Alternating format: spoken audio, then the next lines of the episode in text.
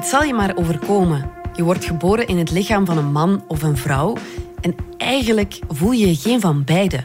Op je paspoort, op elk officieel document moet je je geslacht invullen en er zijn slechts twee keuzes. Dag mevrouw, dag meneer. Wij hebben dat geleerd omdat dat zoiets is van we spreken met twee woorden.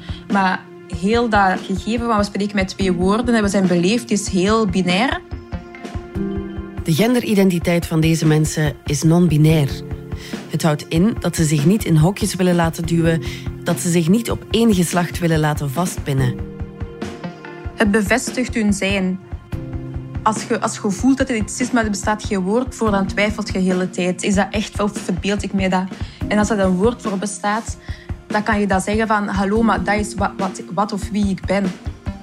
Hoe vinden mensen die tussen twee stoelen vallen hun plaats? Wat kan of moet de samenleving doen om hen te aanvaarden? We spreken erover met de non-binaire Oei van Houwermeire en journalist Philippe Thieles. Het is donderdag 11 januari. Ik ben Lise Bonduel en dit is de podcast van de Standaard.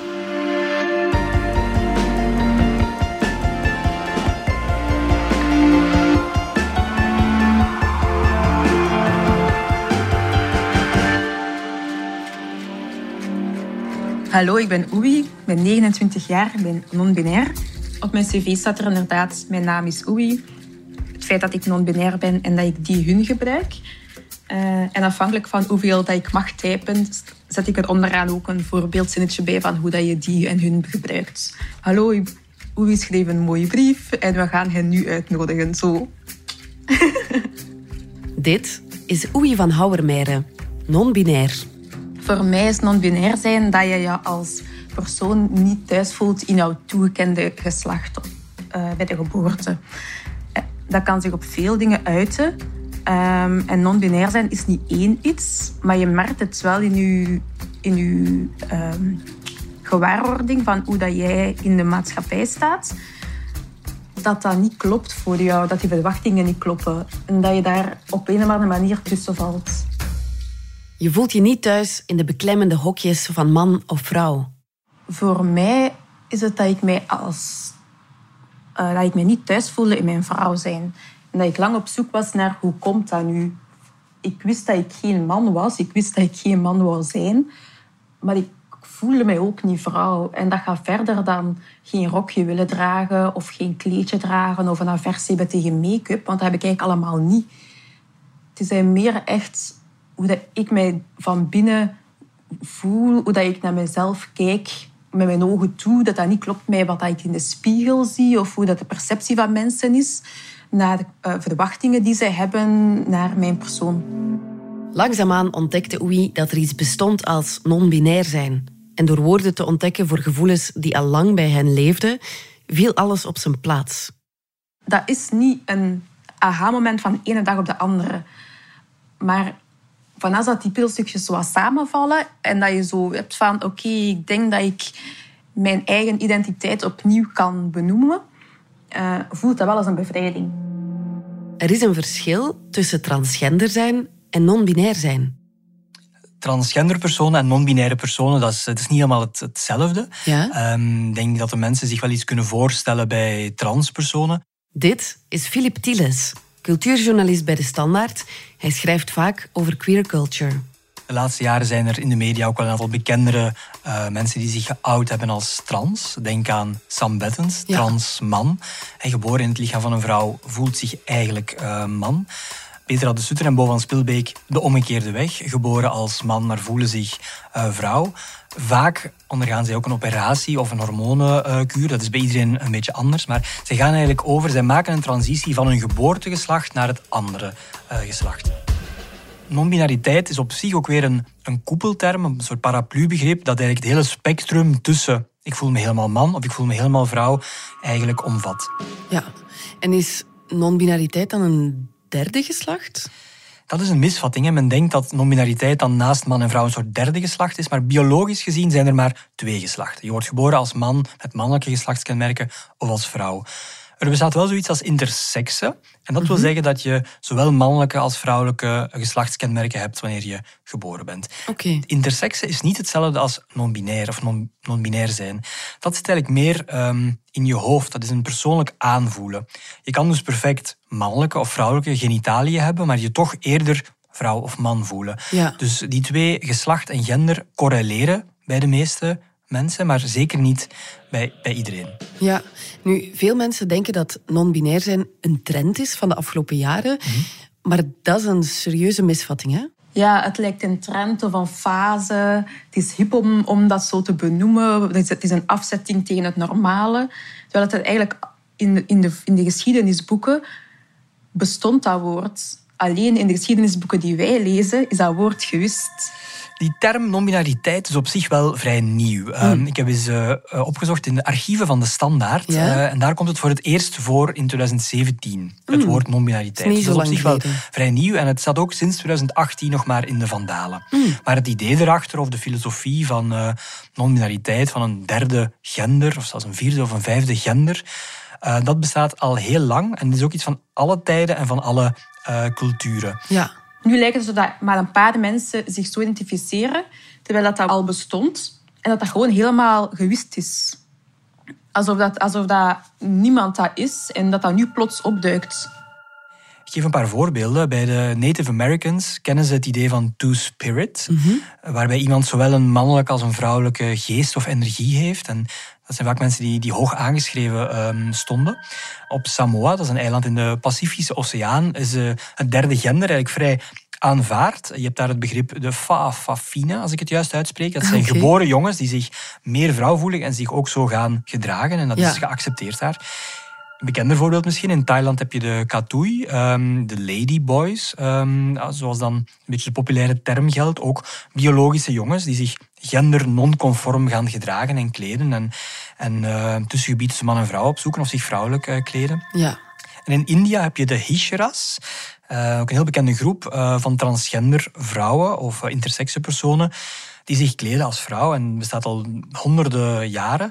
Uh, vaak krijgen zij soort mystieke, shamanistische eigenschappen uh, toegeschreven, maar de laatste decennia uh, krijgen ze toch ook vaak te maken met geweld en discriminatie en worden zij gedwongen ook in de marges van de, van de maatschappij toch wel. Mm. Dus het hele idee van er is meer dan alleen maar man of vrouw, je vond dat eigenlijk overal in de wereld en in alle tijden en zeker in pre-koloniale beschavingen was dat vaak normaal, net zoals okay. homoseksueel gedrag ook niet abnormaal was. Maar door de kolonisatie en de katholieke moraal van die missies uh, werd het binaire begrip man-vrouw en heteroseksualiteit vaak ook opgelegd aan die beschavingen. En, en is dat ook uh, met de jaren meer gaan verdwijnen. Het zijn hele groepen, uh, zeg je dat, bevolkingsgroepen die daar vroeger wel al erkenning aan gaven. En het doel is, in mijn ogen, om die erkenning terug te krijgen of terug te nemen. En te herstellen wat dat er kapot gemaakt is ook wel interessant om mee te geven, is dat als je een Facebook-profiel aanmaakt, um, je niet alleen hoeft te kiezen tussen man of vrouw of non-binair, maar je kan het tientallen genderidentiteiten uh, kiezen. Dus mm. het is een heel breed spectrum waarin iedereen wel een woord uh, kan vinden dat het best zijn of haar of hun genderidentiteit uh, omschrijft. Online begin je het zo via social media op te merken. Ik denk dat je het ook op Tinder kan aanpassen, zo dating-apps algemeen. Je merkt het bijvoorbeeld nu ook in vacatures, dat er vaak staat, we zoeken MV X en niet enkel MV. Maar toch schiet het vaak tekort als je dan kijkt naar gegenderd taalgebruik. Uh, we zoeken een handige Harry, we zoeken een praatgrage Petra. Zo, daar schiet het dan weer zo van, mm, dat moest nu echt niet. Ik weet bijvoorbeeld, Stad Gent uh, heeft een neutrale aanspreking in briefwisseling opgesteld. En wat je het meest van alle merkt dat het toegepast wordt, is eigenlijk in de queer community zelf dat er op bijeenkomsten ge gewerkt wordt met stickers die opgeplakt worden, waar je voornaamwoorden op staan. Dat aansprekingen verder gaan dan hallo, ik ben voornaam, maar hallo, ik ben voornaam en ik gebruik deze voornaamwoorden. En dat geeft elkaar een heads-up om er op zijn minst aandacht aan te schenken. Um, zodat je weet hoe dat je iemand moet aanspreken. Non-binariteit komt wel echt uh, meer als identiteit tot uiting bij jonge mensen. Het is echt iets van nu, van jonge mensen. Uh, ook door het internet uh, speelt dat wel mee. En ook vaker bij mensen die geboren zijn als vrouw. Okay. Dus vrouwen um, maken sneller de stap om zichzelf als non-binair te uiten in vergelijking met, met geboren mannen, geboren jongens, waar het eerder zwart-wit, om het even zo te zeggen, uh, wordt gezien, gender. Ja, ja. En hoe komt het eigenlijk dat we zo weinig, uh, of over zo weinig officiële statistieken beschikken? Omdat dat niet wordt geregistreerd hè, op de identiteitskaart. Um, geslacht is, uh, wordt daar nu geregistreerd als man of vrouw. Um, je kan dat laten aanpassen. Tot mm -hmm. 2018 moest je daarvoor een operatie ondergaan en pas dan mocht je veranderen van geslacht. Sinds 2018 is dat niet meer zo. Dus ik kan mannelijke geslachtskenmerken hebben, maar op mijn identiteitskaart wel vrouw laten noteren. Uh, dat is al een versoepeling uh, sinds die transgenderwet er is gekomen. Maar het Grondwettelijk Hof heeft in 2019 geoordeeld dat dat één grote groep mensen eigenlijk discrimineert, namelijk de mensen die non-binair zijn of die zich nog man nog vrouw voelen. Voor hen is dat eigenlijk geen oplossing. Dus op dit moment werkt het kabinet van minister van Justitie Vincent van Quickenborne aan een oplossing daarvoor. Okay. Dat zou kunnen zijn dat um, de geslachtsregistratie verdwijnt van de identiteitskaart. Waarschijnlijker is het allicht dat er een um, X-optie of een derde optie optie X dus op de identiteitskaart zou komen, waarbij iemand die zich dan nog man nog vrouw voelt dan X kan aanduiden. Het zou ook een oplossing kunnen zijn voor intersexe personen, dus mensen die geboren zijn met zowel mannelijke als vrouwelijke geslachtskenmerken. Ongeveer 1 op 1500 uh, mensen. Uh, voor hen zou het ook een oplossing kunnen zijn om dan die X te kiezen. Ja. Tegelijkertijd um, is niet iedereen, zijn niet alle non-binaire personen daar voorstander van, omdat het ook een extra hokje creëert. Ja. Voor Oei lijkt het in ieder geval een goede optie. Meer zelfs. Ik zou dat fantastisch vinden. Uh, of dat dat nu een X wordt of dat alles wordt weggelaten, dat laat ik in het midden. Um, maar ik vind de, de mogelijkheid om weg te stappen van enkel MNV is een nodige erkenning voor mensen die zich effectief niet met die MNV identificeren. Dat maakt al dat er uh, nieuwe demografische gegevens kunnen gecreëerd worden. Want nu gebeurt heel veel dingen zeg maar, met zo'n paspoortregistratie. En daar staat nu eenmaal die MNDV op. Dat moet volledig opgenomen worden in hoe dat wij praten uh, over elkaar. Uh, zodanig dat dat niet voor extra discriminatie kan zorgen. Nu, zo'n derde optie X bestaat toch wel al in andere landen? Ja, er is al een formele registratie van een non-binair geslacht mogelijk in Denemarken, Portugal, IJsland, Oostenrijk, Malta. Buiten Europa ook in Canada, Australië, Nieuw-Zeeland, um, sommige Amerikaanse staten. Zelfs in Taiwan, Nepal, India, Bangladesh mm. enzovoort uh, zijn er verschillende vormen mogelijk om je te laten registreren als een soort derde gender. We zijn terug na de reclame. De hele wereld vraagt zich af wat het mysterie van de bitcoin is. De bitcoin is de bekendste cryptomunt. Maar wat weten we erover? Dat de bitcoin ontsproten is aan het brein van een zekere Satoshi Nakamoto. Maar wie verschuilt zich achter dit pseudoniem? Een man, een vrouw, verschillende mensen? Of is het gewoon een algoritme en niet iemand van vlees en bloed? Intrigeert die vraag u ook? Ga dan vlug een kijkje nemen op bit4u.io, het eerste Belgische platform voor al wie actief is rond cryptomunten. Waarom is het eigenlijk zo belangrijk dat dit debat gevoerd wordt, dat er een soort van awareness komt? Ja, ik denk dat het belangrijk is dat iedereen zich herkend voelt in zijn, haar, hun identiteit en dus ook genderidentiteit. Uh, vergeet niet dat heel de wereld nog steeds erg binair denkt. Mm -hmm. um, neem nu alleen sport. Hè. Je hebt mannencompetities, vrouwencompetities. Dat is heel erg binair. En denk zeker voor non-binaire personen, voor transpersonen ook, is het heel belangrijk dat zij zich geaccepteerd voelen ja. door hun omgeving, door hun familie, maar ook dat ze zichzelf um, aanvaarden en zichzelf omarmen zoals zij zich voelen.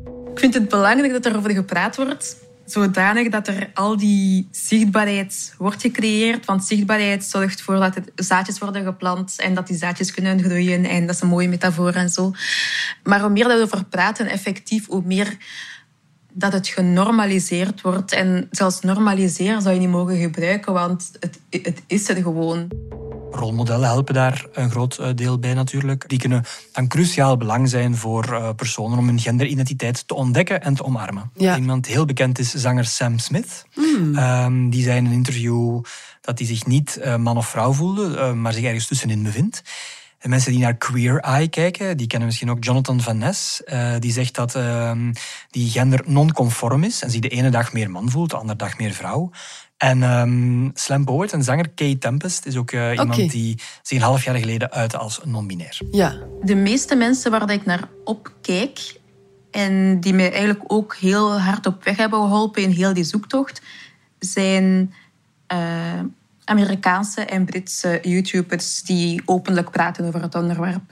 Zijn de ofwel qua, zeg, op een educatieve manier, ofwel omdat zij heel open zelf hun, hun zoektocht in hun, in hun identiteit hebben gedeeld.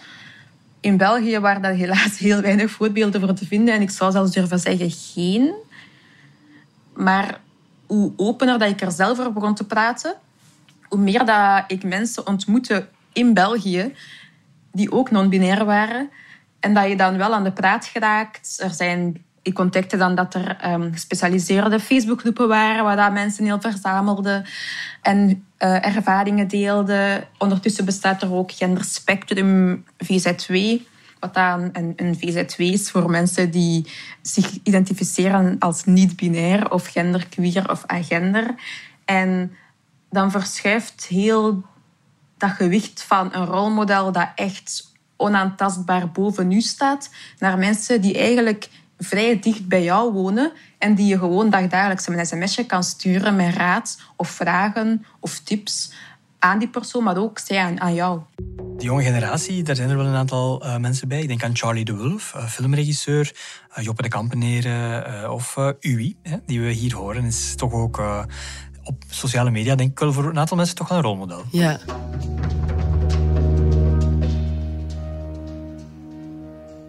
Ook de juiste terminologie is heel belangrijk. Zo belangrijk als dat je vraagt wat dat hun naam is.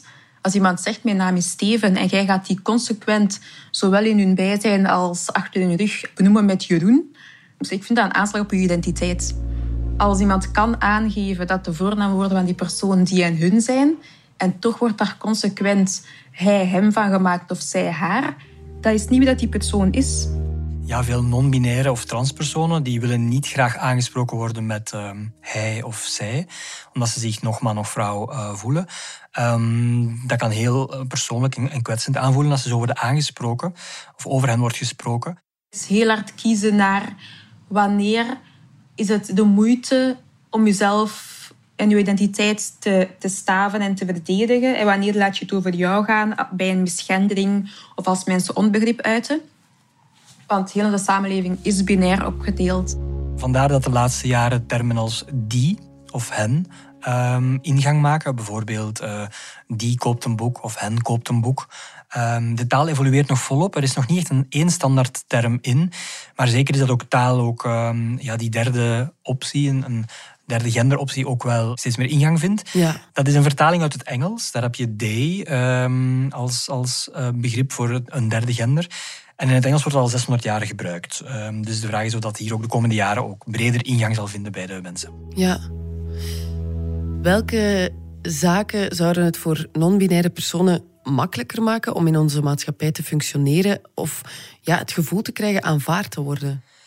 Ja, die inclusieve taal hè, is toch denk ik wel iets belangrijk. Um, dat, dat zit in kleine dingen. Denk aan vacatures, uh, waarin nog gesproken wordt over we zoeken mannen of vrouwen bijvoorbeeld. Uh, de non-binaire mensen voelen zich daardoor dan uitgesloten.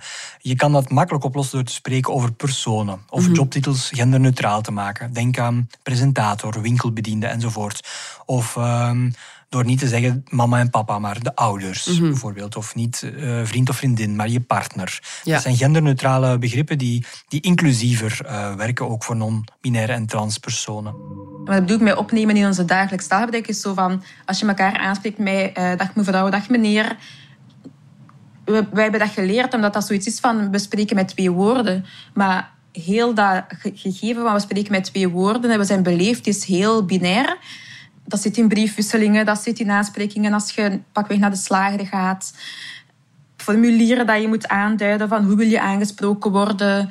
Uh, als je iets van tickets wil kopen online. Uh, overal wordt enkel de binaire benadering aangeboden. En als we zo dat wegwerken en daar een derde of een vierde van vijfde opties standaardiseren, dat mensen dat op een dagdagelijkse manier veel vaker met in contact komen en zich daarvan bewust zijn. Ik las ooit iemand die zei: Ik ben postgender, ik ben voorbijgender. Mm. Dat vond ik ook wel een mooie gedachte of zo. Dat gender ook is, is ook maar een sociaal construct. En het is eigenlijk, eh, ik ben daar voorbij, voorbij die hokjes. Ja, ik kan wel eh, snappen ergens dat het uh, niet makkelijk is als je er niet vaak mee geconfronteerd wordt. Om, je hebt al snel het gevoel dat je iemand op zijn tenen gaat trappen of uh, op de tenen gaat trappen of dat je snel iets mis kan zeggen. Ja, dat is zo. Maar ik denk, voor iedereen is het ook zoeken. En zolang als je uh, begrip toont naar elkaar... Ja, en respect. Respect toont naar elkaar en, en iemands genderidentiteit ook respecteert. Ook al is het niet de jouwe, of ook mhm. al staat dat ver van jouw eigen beleving van je gender af, denk ik, uh, heb respect voor iemand diep persoonlijke genderidentiteit dat voelt en beschouw dat niet als een soort uh, modegril of zo, want daar gaan vaak lange, persoonlijke, soms pijnlijke psychologische processen aan vooraf om te ontdekken uh, ja, wat het gender is dat het best bij jou past of waarin jij het meest gelukkig voelt. Mhm. Dus uh, vraag het gewoon als je het niet weet. Voor mij is het belangrijk dat je probeert en missen is menselijk. Maar als, een, als het geen mispreking is en eigenlijk een consequente misgendering, dan vind ik dat niet fijn om met die persoon te praten. Um, en vaak heeft die persoon ook geen oren naar verbetering. In de meeste situaties verbeter ik mensen niet. Omdat dat heel vaak dienstverlenende situaties zijn. Um, korte contacten, mensen die niet per se nauw... Die niet per se dicht bij mij staan. Um, het, heeft, het, kost mij meer energie om pakweg in het postkantoor een hele preek te staan geven, dan dat ik gewoon een pakje aanneem en doorga.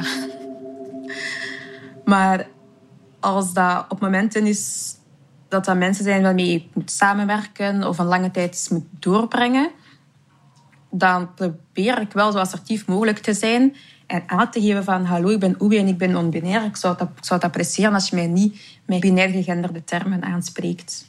Net zoals dat we heel veel dingen niet mogen ontkennen van iemands gevoel en identiteit, ga iemands identiteit gewoon echt niet gaan ontkennen. Het is niet omdat jij het niet bent of het niet in jouw eigen omgeving hebt, um, dat het niet bestaat. Oei hoopt vooral dat non-binariteit op een gegeven moment voor iedereen valt onder normaliteit. De droom is een samenleving die inclusief is. Inclusief.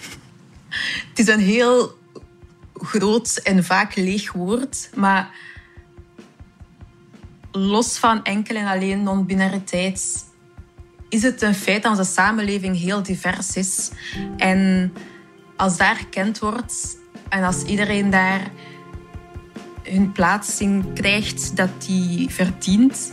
Ehm, en het met respect wordt behandeld dat die verdient, want we zijn allemaal mensen uiteindelijk, uh, dan ben ik blij.